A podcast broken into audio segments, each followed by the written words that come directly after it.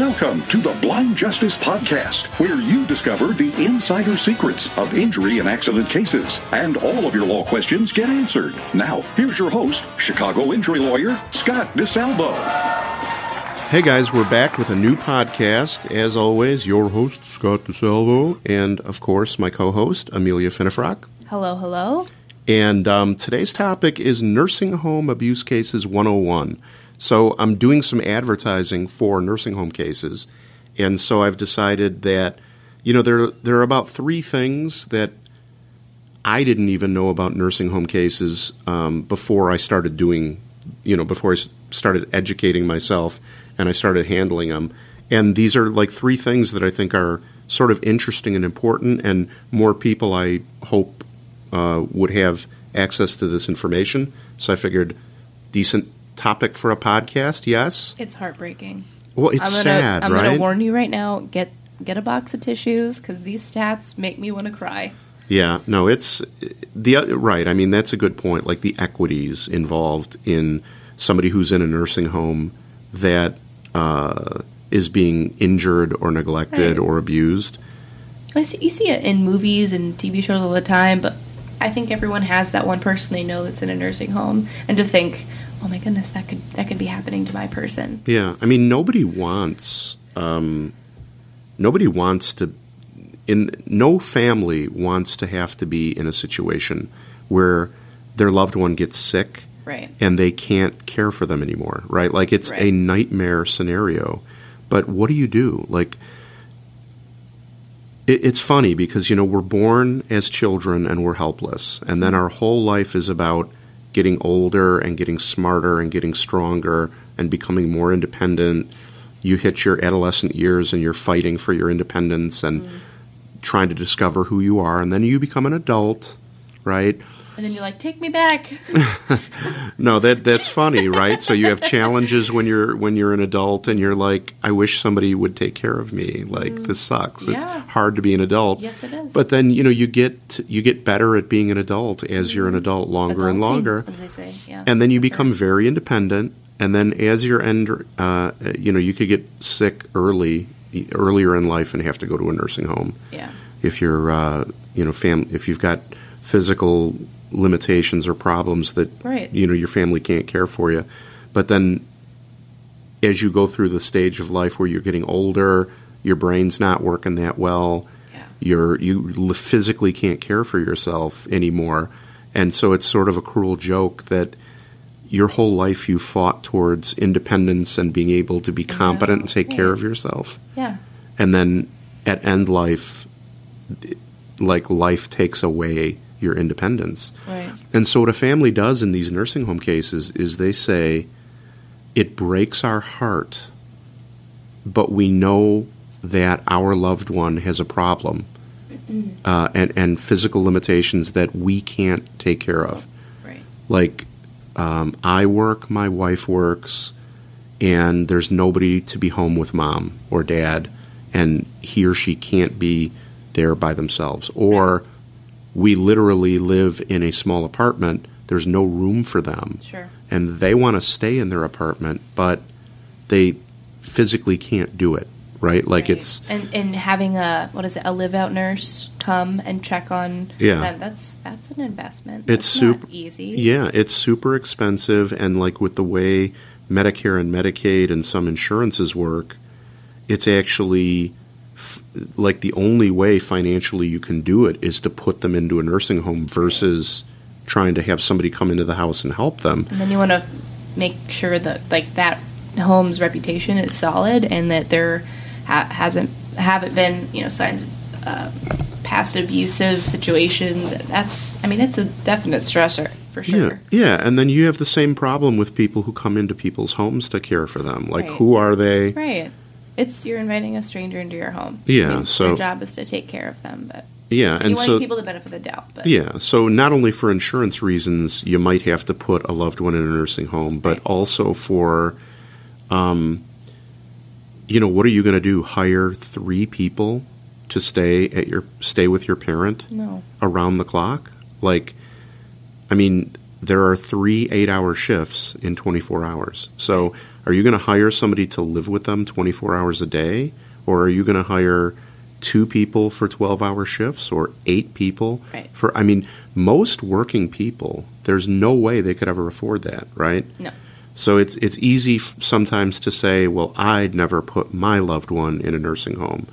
Sometimes you have literally no choice. Right. This is what we can agree on, though. It's never a friggin' happy choice. No. Like Yeah, it- right. when when you're, it's a heartbreaking choice, and the the level of betrayal that you feel when you give your loved one to a nursing home and you tell them it breaks us, our heart to do this, but this is the best place we can afford, Right. and here are my loved one's problems, and they're all documented in their medical records. Right.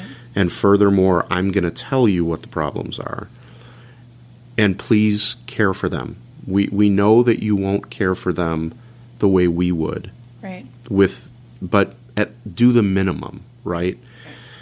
And um, and then when they don't, What a slap in the face. it's a betrayal, right? It's It's- like we're we're going to take your money, we're going to take the government's money um, that they pay us to care for your loved one, Right. and then we're going to let them lie in a bed and not rotate them and not move them to the point where they get bed sores. You know, it's a nightmare, right? They're really, you know, really tough cases. So, Well, one of my stats that I'm I'm seeing on our fact sheet that Genevieve so kindly put together, a study found that 44% of nursing home residents report abuse, and 95% report neglect of themselves or other residents within the past year. 95%. Wow. Yeah, I mean, I guess there's two there's two categories, right? So abuse abuse is when you're actually being like uh, Hit. hit Right? Like and yeah, right. Or it's not- where where they're doing something affirmative to hurt you. Right. And then neglect is just the doctor's order says that you um, you can't turn over yourself. I mean, the bed sores are a very common nursing home injury, um, and so neglect would be the order says you must equip their bed with a turning mechanism or give them a, their special beds and mattresses Right. for people who can't move, which reduce the chance of developing a bed sore, and then they just don't do it. Neglect means you're not making sure they're eating, you're not taking care of them, you're not making sure that they uh, that they get to the bathroom or that they're taking their meds, or that you just leave them in a bed until they develop bed sores, which is a friggin' nightmare. I may be getting ahead of myself, but when we're talking about these stats, it makes me wonder, like, what the process is for having these um, caretakers in these Yeah. in in uh, nursing Sure. homes. Like, what's the what's the criteria, and is it rigorous to get in? And if not, should it be more challenging? Because these are you know the people who raised us, and we're handing them over, and. you know, I Yeah, so even though it's not- for nurses, like oh my goodness, I Yeah, even though it's not family, but- completely voluntary. Like we wish we had another option, but a lot of times you don't have another option. Yeah. Yeah. So here's the deal with that, right? So, um, you can hire people to work at nursing homes who have very minimal credentials, right? Yeah. And the nursing home is a business. It's a for-profit business. So, if um, the number of patients times how much Medicare or Medicaid pays the nursing home, that's their budget. Right. And so, the, so their waiting list, right? Right. So Yeah. it's it's it's like running a business where our property taxes are X, our employee payments, you know, salaries and wages are X, and they run the businesses in order to return a, a profit to the owners of the nursing home, right? And so a lot of my based on me looking at these cases, being involved in these cases, I can tell you a lot of times you do get some bad apple nurses in there, right? Right. But there are also nice people, Oh. right? Yes. There are also nice people who do the work, Right. and it is a thank it's a thankless business, Yes, it is. and it is management that o- that overloads them, and they know they're not giving good care. Right. Because if if a nurse They're overworking their nurses. yeah, uh, Yes, right. absolutely. So so they Yep. should have 10 patients in order to check in on them and they give them 35. Yeah, that's And no, it's ridiculous. Right. And so there's a you know, oftentimes there's a lot of turnover in those places. So at the end of the day, and this is what I tell the people at my law firm. I own the law firm. They work with me. I treat them well and I listen to their feedback about how things could be better done, you know, what's the efficiency. And I I'm, I'm very hands-on in checking checking in with what's going on in the office imagine if imagine what my law firm would would be like if I never came into the office and I didn't really care and I didn't watch what was going on. Right. And and let's say I didn't hire qualified lawyers and really skilled compassionate people like I do. I just hired whoever I could get the cheapest. Right. And then I didn't pay attention to what they did. Someone would be, would be suing you, right? No, right. It wouldn't be, you know, it'd be the wrong thing to do. And Yeah. frankly, we only turn people over to nursing homes who we know are damn sick. Right. So many of them can't communicate effectively. Yep. And so what we're doing is we're, you know, when a nursing home basically says, I'm going to go get the least qualified people, I'm not going to supervise them, and I'm not going to train them, and then I'm going to load them down with too much work. And if somebody ends up dying or getting hurt really bad, We can just say, oh, it's because there's a. hey, look, man, we Listen, had a they nurse. already We, dying. yeah, right, Right. This kind of crap. So, Well, I, I remember what to interrupt you for a moment. Mm-hmm. My when my great grandma when we put her uh, in the home uh, before she passed away, they had told us uh, most people only stay here like six to ten months. And part of that was like, wow. And they'd say, oh, it's because they just they're far from their families. And but part of me, the skeptic in me, was like, or what if it's because it's higher turnover for you and you can get more money? Like, Right. I don't want to think like that. But part of me is like, geez, that's such a. By the way, like most people only live here six to ten months. That's that's that's the stat. yeah, it's a make it it's a weird long. stat, right? Like, it's ugh, If really? somebody if somebody told me that stat, I would be like, okay, so what percentage of those people spend time? Because a lot of people don't know this, but this is true. What percentage of people come here just to help recover, and then get to go home or get go to a different facility? Right. How many of them are at the nursing home and then decline to the point where they need to go to a hospice care, which is basically like a hospital unit where a person just goes to die Ugh. when there's nothing else that can be done for them?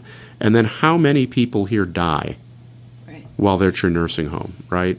Th- those are some of the things that, and then how many people have their loved ones here and the conditions are so bad that they pull them out of this nursing home and put them in a different one, right? So it's, it's, there's a saying, it's called, there are lies, damned lies, and then statistics, right? So I, I like statistics because if they're honest statistics in the proper context, it tells you a story, right? Right. But you can you can cite statistics that are are not going to help you. Um, like so, there's a couple of things I want to talk about. The first one is like in any injury case, the more serious and permanent the consequences, the more viable the case. In other words, if somebody is hurt a little bit but they get better right away, it is hard for a lawyer to economically justify handling the case. Of course. Right? Because nursing home cases are defended a lot like uh, medical malpractice cases. So they bring out the, the big guns, they fight the cases tooth or nail. Right. Very few of them settle. Like if you sue a nursing home, it's probably going to be a lawsuit. So, you know, I will occasionally get a call from somebody who's in a nursing home and they call me and they're like, "Well, they're mean to me. They're not nice to me." That's horrible. You they should be nice to you, but it takes something more than that to actually have a lawsuit. Right. Um, The other thing I wanted to say is that, that I think is important. Like two of the most common um, incidents that occur in nursing homes. We already talked a little bit about one is bed sores. Yes. Like when somebody has limited or no mobility at a bad nursing home, they put them in a bed and just let them sit there until they develop pressure sores or or or um. You know, and then those things get infected, and it can be horrible, especially in a person who's older who's already sick. Their immune system's already compromised. Right, right, and then once there's an infection, big problem, right? Right. So the other thing is, I, I see tons of fall down cases, right? And so when somebody is admitted into a nursing home, they're supposed to do a fall assessment, right? And so anybody with any sort of limited mo- mobility, the nursing home is required to do a fall risk assessment. And it's basically a plan that they develop as to how they're going to address this person who doesn't walk too well. Right. And so, in it, it's amazing to me, but in a lot of these fall cases I look at that occur in a nursing home, the nursing home is literally not following their own fall assessment, or they're doing it in like the cheap ass way they possibly can. Right. Um, like I was, I actually consulted with another law firm on a nursing home case. They brought me in to help them like work on it pre-suit, and they they um, they decided that like an orderly helping a person who's like an overweight big person, Right.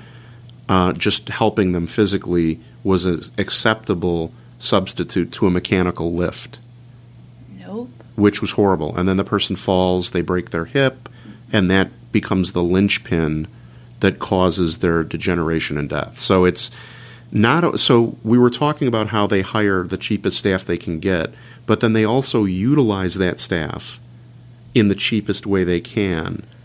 And in, ways that when you look at it, it's clear as day it's a bad idea. Well, let me ask you this: Are there cameras? I in the in the main. I assume there are cameras in like the main hallways of of nursing homes.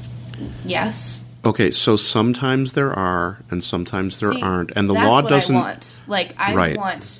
If we have to put cameras on cops' vests to protect us, then maybe we should have uh, cameras in our loved ones' areas where we're not there. Yeah, Right? Like a yeah. nanny cam, kind of.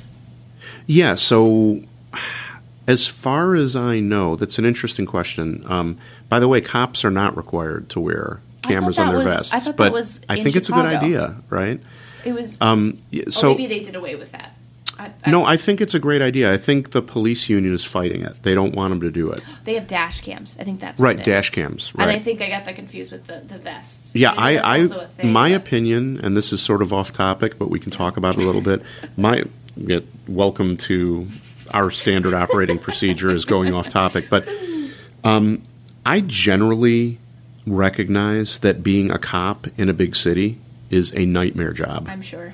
Um, on the flip side, I talk to a lot of people who get treated very poorly by cops. And to me, it's a great way to solve the problem of, on the one hand, overzealous cops or just mean cops who like to beat on people. Right. And on the flip side, this suggestion that, Eh, which have been proven in a couple of cases, Right. where you get a group of people together who say certain things happened and it was all the cop's fault, and then later you realize that the guy who ended up got, getting shot was actually like punching a cop while he got shot, right?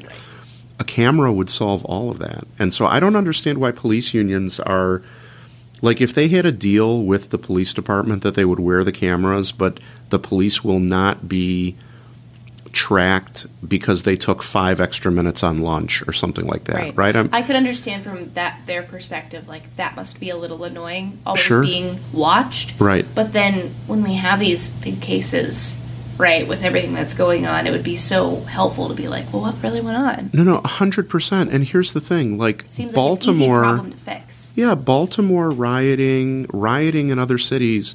If you could easily bring out the tape to show that somebody was doing something that justified lethal force Yeah. or justified physical whatever, it would completely diffuse the situation. And guess what? It's important for the flip side reason too. If if the cop truly is a bad cop, the good cops should want to get rid of that guy. Hundred percent, right? But there's that whole thin blue line which frustrates the shit out of me. Like I, Yeah. you have like I have friends who are cops who are good guys, mm-hmm. and you know, but it's like you're either on the team or you're not on the team. You're either cop or you're not cop. Right. And if you step out of line, your career's going nowhere. Totally. So cameras would help. But in nursing homes, you know, there's no requirement or law that nursing homes have cameras. How? And then there's also, at, at least in me. common areas, it would be good, right? And then I think there's like privacy concerns for videotaping people in their private rooms, Right. stuff like that. Right. I can understand if they're changing. You know. Yeah, but I mean, honestly, at some point, wouldn't you waive the privacy law if you knew that? And then there's also an expense, right? So if you're a nursing home with like a hundred rooms, you're going to have like 500 cameras.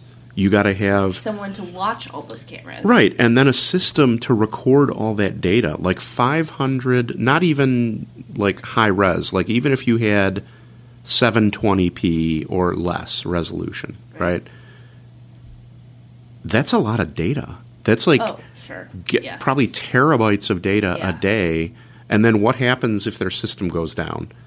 Are, is a guy like me going to sue them because their system went down? Right. They were negligent in not maintaining their blah blah blah. So so unless the law, right? Unless the law comes in and requires people to do it, I don't see cameras in nursing homes. But you're that's like a great answer. I did a focus group on nursing homes, and that was the same thing the people said at the focus group on the case I was focus grouping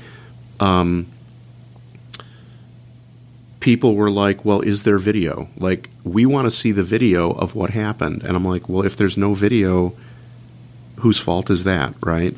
Um, Right.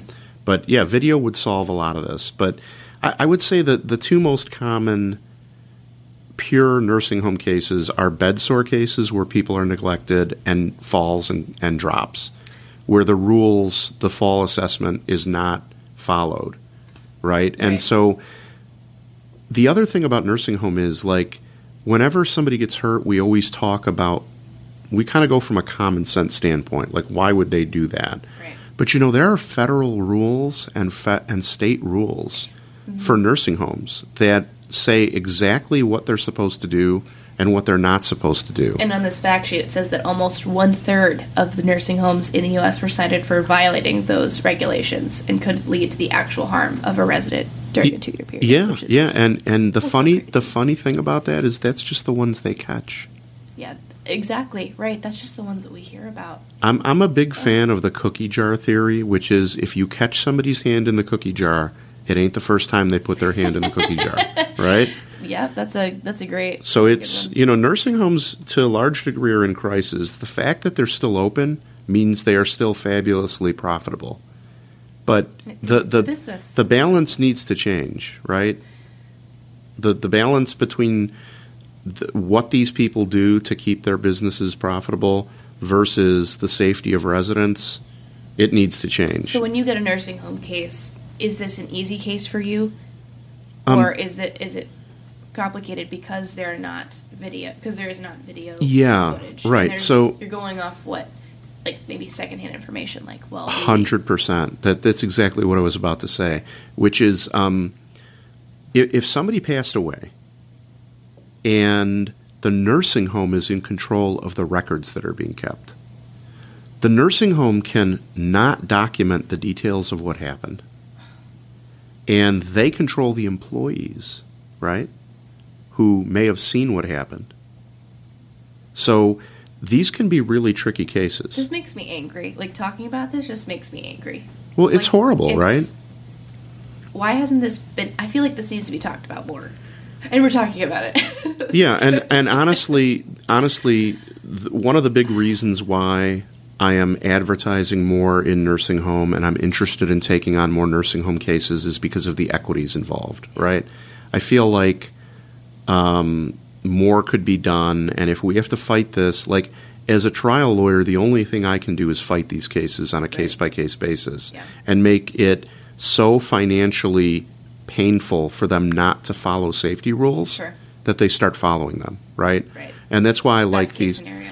And they're also more complicated cases, more complex cases, and it's sometimes, you know, I, I love doing car crash cases. I love doing fall down cases. I'm very good at them. Yeah. Obviously, I'm open for business if anybody has a car crash or fall down case.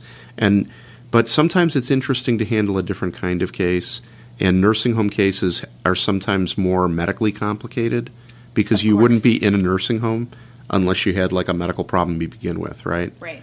So I I, I want to do more of them because of the equities. The other thing is like if you were the the I guess the last thing I want to say about nursing home cases that a lot of people don't know, and I guess lawyers don't tell people this, but I like people to be informed. Um, there's a fee shifting provision. So if you go to trial and against a nursing home and you win any amount of money, technically the nursing home has to pay the plaintiff's lawyer's lawyer fee. What? And that scares the crap out of nursing homes if, if you've put together a good case. Uh-huh. So, in other words, um, you put together a good case, the nursing home sees that you've put together a good case, they may be knocking on your door to settle the case, Right. but only if you have a lawyer who's put together a strong case.